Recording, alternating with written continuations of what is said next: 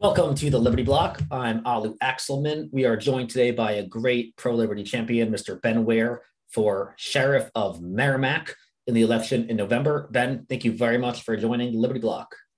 Glad to be here, brother. Great. And before I forget, we are sponsored by Silver Dave. So go to the Silver Pool at uh, Stark Highway and Weare and check it out, thesilverpool.com. Tell them Liberty Block sent you. You'll get a 5% discount on the silver bits. All right, do you have any silver bits yet? The one 10,000 silver? I don't actually. I haven't gotten any of those. Makes like hyperfractional, one tenth of one ounce silver. Oh, um, sweet. 95 silver. Yep. For small transactions too. That's awesome. But yeah, he also I, I started collecting Goldbacks. Good. Uh, I haven't good. quite gotten on on the silver yet. Yeah, yeah. He has all like 10 ounce, one ounce, five ounce, um, and the tiny oh, cool. 10 ounce bits. Yeah. And, and his prices are the cheapest I found. So that's where I buy my stuff. It's awesome. Awesome. Good. So you are pro liberty. You're running for sheriff. It's a partisan. Your your Republican affiliation might be listed on the ballot, but there's no primary because it's pretty nonpartisan. So it's November. Yeah, and then you know I'm I'm running as a libertarian. Like I had to write libertarian on the ticket, uh, okay. but you know I don't know if they actually write the the party affiliation or not. It could go either way. I'm assuming that they do, uh, just because they ask for the information. But uh, I don't know because I'm unaffiliated, uh, just because they don't have ballot access here yet. So and, and it's in November. Do you know what date the election is? November 8th is the election. Yeah. Okay. And there are three candidates running? Yeah. So the incumbent, David Croft, uh, he is uh, like Democrat. He won by like, I want to say it was like 1,200 votes. Um, the last Republican sheriff got a DUI and basically got kicked out of his job. I think it was um, multiple DUIs. Yeah. Right. and then um, there is a, uh, there is a a Republican guy that they're going to be throwing on the ballot. Um, he did miss the filing deadline. Uh, I think it was just like he started posting signs around town. So, you know, they're running somebody, but he wasn't, you know, he, he didn't make his deadline. But, you know, the two party system always protects itself. So, mm-hmm.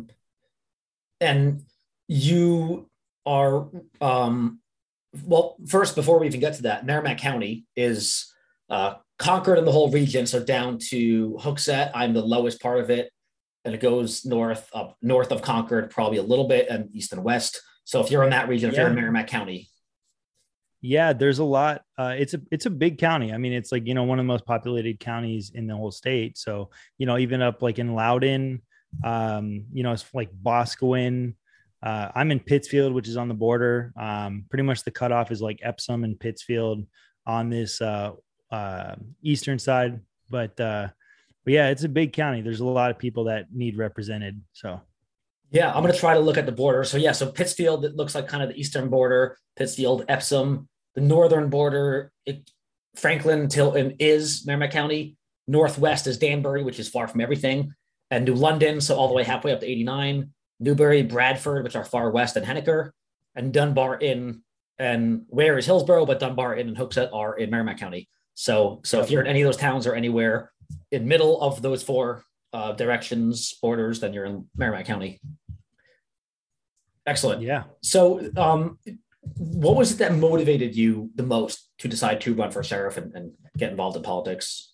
Um, well, when I moved here, um, you know, I moved here to help advance liberty and try to facilitate liberty in our lifetime.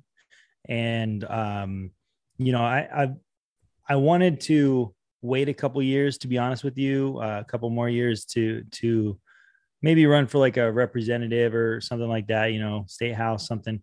But um you know this came up you know i, I was doing a lot of help with uh for the jeremy kauffman senate campaign and also karlyn borysenko's uh governor campaign helping them get ballot access and um, book events and stuff like that. So it i kind of just like dove head in and i was like you know what these are great. Um, but like, do we have anyone running for county office? Really, the, the answer was no. Um, I did just recently get elected as chair for Merrimack Valley Libertarian Party. So I believe in leading by example too, because I'd, I'd love to see more libertarians on the ballot uh, the next election. Um, and, but, um, you know, I just trying to think here, what county offices, what more local offices uh, could somebody run for? That actually can make a libertarian difference or a liberty difference in the world and honestly like i the one that just stood out to me the most was county sheriff. Um, you know, because I've I've looked into this before. You know, I've heard about the constitutional sheriff movement and all of that. Um, and uh, you know, like obviously these last couple of years, law enforcement has done a horrible job of actually like upkeeping their or upholding their oath to the Constitution. And um, you know, I was like, I'll do that. It's like 10 bucks for the filing fee. I'll get, you know, a couple signatures, a couple hundred signatures, and uh, I'm on the ballot. And uh, people deserve an option because they are sick of the same old way of doing things. And ultimately, this kind of started as like a, a messaging campaign only, uh, where I wanted to give people a good uh, idea of what the libertarian solution to modern day law enforcement issues is. Um, and provide those solutions to people and give people ideas start thinking outside the box um, you know like over 40% of this entire state's voting demographic is actually unaffiliated so um, you know I, I, don't really think this is necessarily a partisan thing um, but people are open to the idea of like, yeah, something does need to change. The same old way of doing things is not working anymore. Um, so let's, you know, I'm I'm the guy. I'm I'm want to try something new. You know, I'm running. I'm telling people, you know, I'm a constitutional sheriff. I support the Constitution. And for the last, I don't know how many years, there hasn't really been a sheriff that stepped up in New Hampshire to say like, I will uphold the Constitution above all else. You know, mm-hmm. if if there's uh, some kind of run down from you know the national uh, federal bureaucracy uh, such as like the mask mandates and or uh, gun restrictions or whatever it is. Um, i would expect that there would be some sheriffs to push back on that. But to be honest with you based on what i've seen the last two years i don't know if it would happen. Mm-hmm. I, I, really don't. They kind of just uh, fell in line. Most of them did. So um, it's unfortunate but someone's got to do it and uh, I definitely think that I'm a leader that could get the job done. So yeah, some people do want a sheriff who has a lot of law enforcement experience, and I'm sure that's a question that'll come up when you're knocking doors. I'm sure it's come up already. Do you have any experience, um, or if so, and if not, then why should people elect you sheriff? I am not in law enforcement. I've never been in law enforcement, and I've, um, you know, I I kind of early on in, in my early 20s, I was in the army. Um, when I got out, I went to school. Um, wanted to be like an economist, and you know, honestly, that I hate numbers too, so uh, that didn't really work out the greatest either. So, I I've been working as a pipelining technician, um, you know, and and I I love doing construction. Um, I'm planning to probably start my own thing possibly at some point, and uh, it's just one of those things where I was like, you know, I don't have law enforcement experience, but I mean, we all kind of know what needs to be done, what needs to be changed, but why aren't the changes happening? Um, and to be honest with you, I really don't think that you should have any kind of requirement to have law enforcement background for this position because it really gives a good checks and balances to the system whereas it's ba- that that has basically been completely non-existent uh, across all levels of government, not just county. But uh, this would, I, I, believe, serve as a, a really good way to uh, get some fresh perspectives and ideas, um, and actually like start implementing things, uh, you know, in that way. So, in New Hampshire, the state government has a lot of power. Towns and cities and counties don't seem to have a lot of power the the cities and towns law enforcement seem to be mostly conducted by police and some state police. Do you know what the sheriff's role is Sher- county sheriffs their departments in new hampshire? What do they generally do? And what do you see? What's your vision for what your department would do? Would his role be bigger or smaller or different? Um my like i want to give sheriffs back their like role like at least like when i'm there. But as of late, like I don't know how long it's been going on, but sheriffs don't actually uh, really fulfill all their duties that they are that are given to them in like the New Hampshire Constitution. Um, there's a huge list of duties and, and things that they are allowed to do or not allowed to do. Um, but ultimately, sheriffs have a lot of power and um, you know i'm not any kind of power hungry person i don't I, I don't care for power at all but the truth is is that like they can choose to enforce certain laws or not enforce certain laws. But the question is um, currently um, a lot of the laws are, are, enforced by by town or city police departments. For instance my police department at Hooksett is pretty good besides for like pulling me over once in a while. I don't have any big issues with them. They're decent considering they're police. Um, but when there is a state probably not state, but when there's a federal law, when dictator Biden makes an executive order saying all guns, all magazines hold more than 10 rounds are banned. And he says local police will give you each a million dollars and new drones and we'll give you these fun stuff and give you money if you enforce this. And the police department in Hooksett starts enforcing it. Are you going to do nothing? Are you going to help them? Or are you going to stop them? Are, oh, that's completely tyrannical. And, um, you know, that's like one of those things like I, I would definitely not enforce that, but also on a broader scale. Like if the ATF comes knocking at the door of Merrimack County, um, I can basically tell them to kick rocks. You know what I mean? If they're coming to, you know, knock in somebody's door and try to like, you know, take their guns away or something, like I can tell them to kick rocks. Well, the ATF um, is already going to houses. I don't know if you saw the video a few days ago. I did see it. that was a Biden executive crazy. order, or was that from a law? Because they did pass a law through Congress a few weeks ago, I believe, um, that directed the ATF to, to do, be more aggressive and go to people's houses and harass them when they buy two guns in the same period. It's not a crime, but just harass them. But there's also a yeah. few executive orders. Do you know if that ATF action was because of a recent Biden executive order or that law?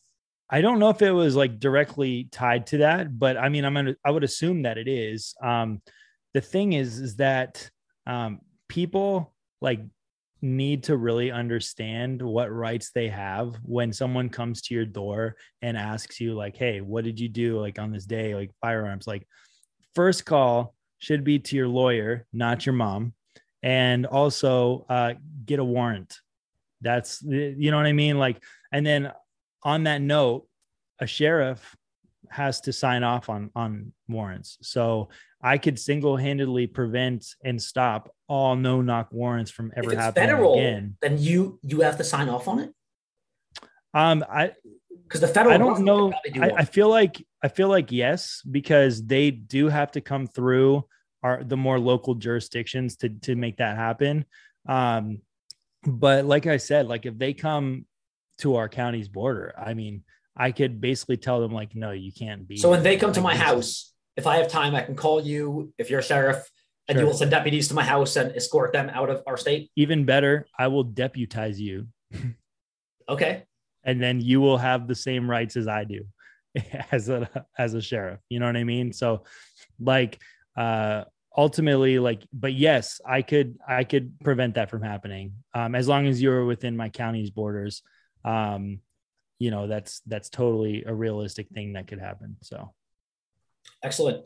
And what are the other big issues that you see as an issue now, or that you would do differently as, as far as um, gun control? Uh, we spoke about a little bit, and, and, drug laws, victimless crimes. I assume you wouldn't be big on spending resources to um, uh, enforce victimless crimes. Yes, right, exactly. So that's definitely one thing. Is uh, you know, in New Hampshire, obviously, like cannabis is technically decriminalized, but they've still uh, put in jail. You know, there's still like over a, a couple thousand people that have been put into jail for for having weed in their possession. You know, civil asset forfeiture is another huge one. Um, you know, just since like 2016, there's been between 10 and 15 million dollars that has basically just been stolen from New Hampshire citizens.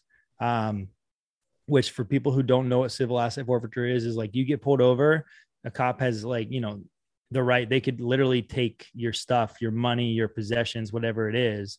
You don't even have to be found guilty or anything. Like they can literally just take your stuff and never give it back to you. And the only word for that is theft. Um, you know, they can use whatever fancy terms they want to, but that they're 100% have the right to steal all of your stuff and all of your money. And it's happened numerous times. Um, obviously, like I said, $15 million almost over the last like 10 years. So, um, you know, stuff like that. But there are a couple other things that I'd like to focus on that aren't necessarily directly related to the Constitution. Um, but I would say, uh, you know, providing better de-escalation training um, is a huge one because we don't want things to uh, you know escalate over a heated conversation. Um, and two uh, definitely mental health. Um, you know like i've i've lost friends to ptsd and i know the struggle there. Like i don't personally have it but i've i've seen this happen.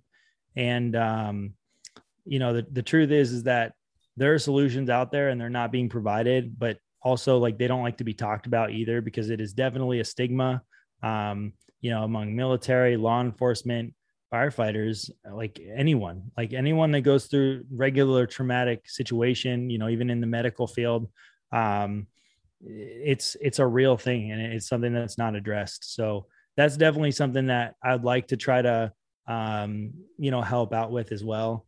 Um, so i think it's if you have a healthy mind you can expect healthy relationship with your community as well so and along those same lines, there's legislation that I, I wrote. I wrote the full bill a few years ago, and I've been trying to find a sponsor thus far unsuccessfully for a state rep to propose legislation. It's pretty simple. It would essentially require law enforcement, all law enforcement in the state of New Hampshire, to approach people who seem to have an altered mental status the same way paramedics do. So again, I'm a bit biased and I have some different training, but whenever I see someone, a patient or any person on the street and I'm not at work who's confused, who's irritable or violent or acting out or anything abnormal.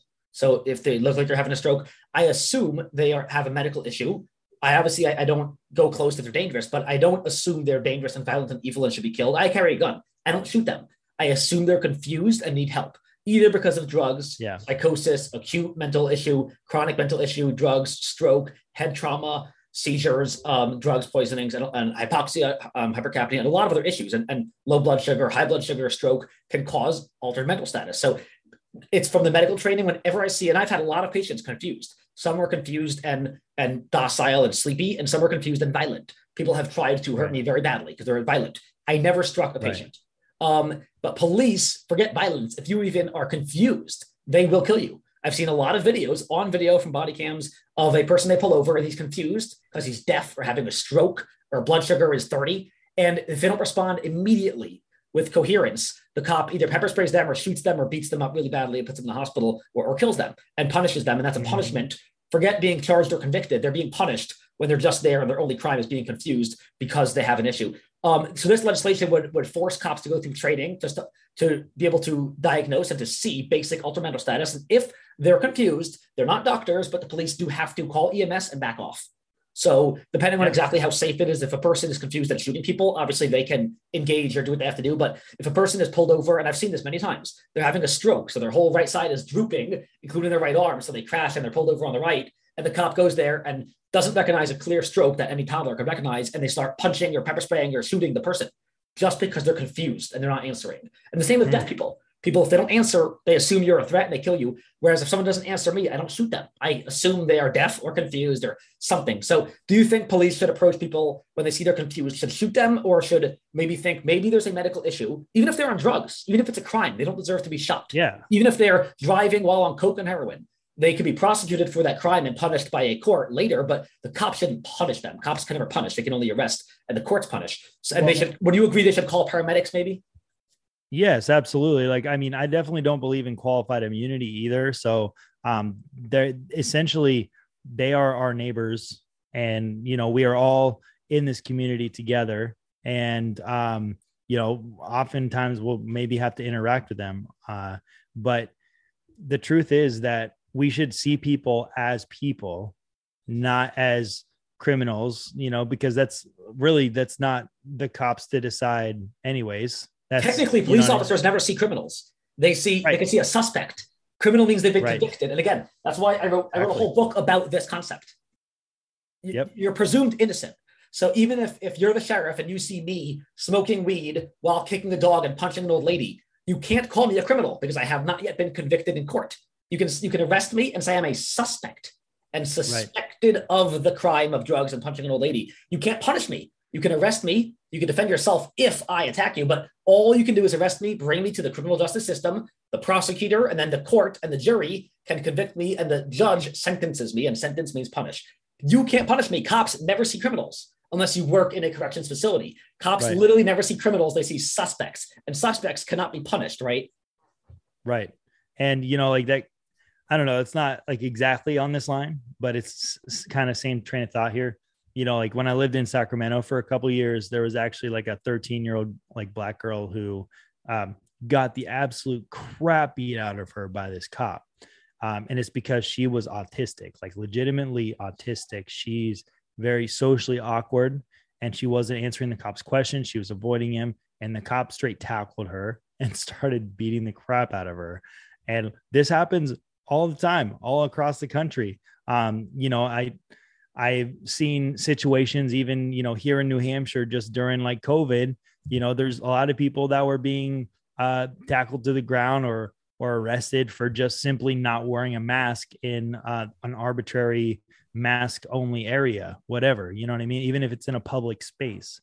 Um, you know, people were are getting attacked and obviously that comes back onto the the mental health of the cop as well uh, but uh, you know I, i'll just say that i think that's definitely oh sorry Sorry, I'm, I'm Uh, showing the screen. If you could see the screen, yeah Can you yeah, see the like- article?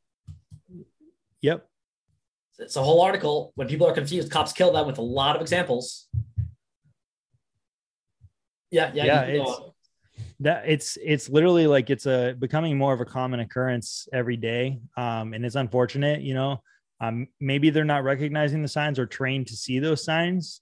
Um but the truth is like i said like uh we live in the same communities as all these cops. And and why is it that they feel like they have so much authority over everybody that they're um, giving people like attitudes up front and uh, you know don't don't get me wrong they have a very like dangerous job you know like a traffic stop is like one of the most dangerous things that a cop could do but um, to be fair they are enforcing a victimless crime even with that so uh, there's that Traffic stops are I- totally not necessary, by the way, because either they can let them go if there's not a real danger. If there's a clear present danger, if someone's driving 180 in a residential area while shooting out the windows, there's a danger. But they can pull them over, but pretty much for the same exact price, they can send a ticket to their house because cops all have an MDT. They have a laptop facing them. They all type while driving, so they, they can deny it, but they all type while driving. They can type in the license or they can pull over. And that license, they know their address. They can send them a nice letter in the mail with a ticket. They already do this sometimes. So we don't need traffic stops that stop the police car, stop the person. Danger for everyone because of traffic and fatalities and stabbings and shootings. Either of them can get shot and die. The cop can get run over by the highway and get clipped and killed. And then he has orphans for kids. It's very sad. Uh, but also it, just the, the lost Yeah. time and productivity, the GDP Yeah. lost from the cop and the person who is, has a productive job and is being sat wasting 30 minutes on the roadside times a billion times around the United States, we probably lose Yeah. like a trillion dollars in GDP from traffic stops. Right. Not to mention, by the way, for the environmentalists listening, you know what idling means when the police car and the traffic, the vehicle pulled over are idling for 30 minutes each. The total, I don't know how many billions of tons of CO2 that wastes every year. But for those who care about CO2, you could save like this by ending traffic stops and sending tickets to the home or not doing them at all. They can save how many billions or trillions of tons of CO2 from the idling for hours at a time every year. that might be a good little spin to my campaign like save the earth stop polluting the air with idling cop cars but you know uh, um, are you a fan of michael malice by chance Yeah, I've listened to a few of his stuff, not not everything. I don't. I'm not a regular. um, so like I'm, I'm an anarcho-capitalist uh, actually like you know like i was an anarchist when i was 16 and then when i was in college i started reading like rothbard and getting interested in austrian economics and that's what turned me into an ancap um, but uh, you know i i was listening to something he said a couple years ago um, where you know in a perfect society you're absolutely right cops don't need to exist you know in, in a perfect world in the world i want to live in in capistan everybody's the police. And that's why um you know my slogan for this campaign is hashtag deputize everyone because it everyone really is on an equal playing field.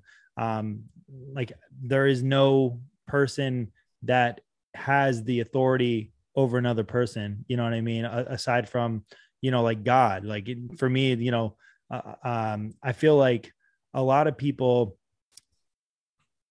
just fall into this arbitrary authority like who you you never signed this social contract. It just it it doesn't exist. You know, It's like you weren't an just born inherent- in. It's like a, a caste system or hierarchy where there's the Yes. politicians, the high class, like the kings, the royalty, there's police, law enforcement, they're goons. And there's us peasants, people like you and me, we're like the serfs, the slaves, the peasants who Right. have no rights. And like I'd never signed anything or I never like, you know, uh, gave up my my personal right to choose what I want to do. And uh, the truth is, nobody did. Like we were just born into this and expected to fall in line. Um, but that's like that's not what the founding fathers wanted. They, they didn't want a king. They fled the king. You know what I mean? And but the system we have in place now, uh, you know, it it's just, it's the the bureaucracy is so huge. There's millions of employees with the federal government, um, and arguably most of them probably claim some kind of authority over you. Mhm. Like, no, So here's a tough scenario. You're elected, and then the federal government, the DHS, offers the Merrimack County Sheriff's Department, which you would be the head of, um, $1.5 million to be used specifically for sobriety checkpoints. And they do this with, with police departments here. Um, over the weekend in the summer, people are drinking, you know, just do a sobriety checkpoint. They call it a, a, uh, saturation patrol for um, DUI. Um, but just pull over everyone and and just make them prove that they're not drunk and then let them go no big deal you would do that you'd accept the federal money and do that and no harm if if you know you have nothing to fear you have nothing to hide just blow in this or prove you're not drunk and then to let, let them on the way just stop everyone what's the problem not a chance. Not a chance. Uh, the safety you of know, the like- roads and drunk drivers yeah like that's i i drive past signs every day that are like lit up and uh not on permanent fixtures that say like don't drive drunk they're on like rented out uh dot signs that are also costing taxpayers money uh just to have them sitting on the side of the road you know flashing don't drive drunk like if they if they really want to get that message across maybe just put a fixed sign it's like maybe probably maybe a thousand bucks, two thousand bucks. I don't know what it costs. All I know is that having that thing sit on the side of the road nonstop for years and years, like that costs so much money in rentals from the DOT. but, but to be fair there are a lot of people who don't know you shouldn't drive drunk for instance there are millions of people in the united states who went to government schools and those people didn't learn much and they may not know that you are supposed to be sober when you drive so I Yeah, it's not 'cause I newsflash for you, definitely- news for them I definitely didn't hear "don't do drugs in school." That never that never was a phrase, and, and they never said "don't drink and drive." That's not something that has been on TV, brainwashing people forever. But um, you know, I like I I'm absolutely against drunk driving. Like, please don't drive drunk. Um, I'll I'll just say that um, I think it's really important that um, you know for sheriffs that are in that position where like they have to try to accept federal money, like millions of dollars, to fund all of their little campaigns and stuff and their little uh, adventures, like buying huge freaking armored vehicles and all this stuff. Like the truth is, all of that money could be going towards grants to help the community. And in situations like, you know, I just had talked to uh, a, a, like a 72 year old lady or something like that. You know, uh, it was a couple weeks ago, but she is being evicted from her home uh, because she's on Social Security and her husband passed away and his Social Security's gone. Um, so you know she's behind on her taxes by like less than a thousand bucks and under threat of eviction. Like, shouldn't if we have to pay taxes, shouldn't we be like helping the most vulnerable people? You know what I mean? Um, so that's that's an idea. Like, you know, instead of accepting funds for that, why don't like why are we not helping? Period. Um, you know, I would never want to send an officer to someone's house to um uh arrest somebody's grandma you know what i mean? Yeah absolutely. So but uh yeah like so it's it's just one of those things. So go ahead. Yeah we're actually running out of time because the zoom will only give me eight more minutes apparently. So before we do run out of time what's a website or other places where people can find out more about you and your campaign? Um so my website is www.weir w-e-i-r for the number four liberty.org. So Weir for liberty.org. Um, you can also follow me on Facebook, Ben Weir from Merrimack County Sheriff. Um, and occasionally um, at the emo ANCAP and uh, those are pretty much the places you'll find me. Um, the best place to find all of that though is straight through the website. It, will link you straight to my Facebook and social media profiles. So Weir4Liberty.org. Um, you know, you can sign out ever, you know, you can just watch from afar if you want. I'm not judging. So excellent. Excellent. And, and you're also a musician, right? Yeah. Yep. I'm in the recording studio right now. Oh, nice. Are, are you a, a guitarist or singer?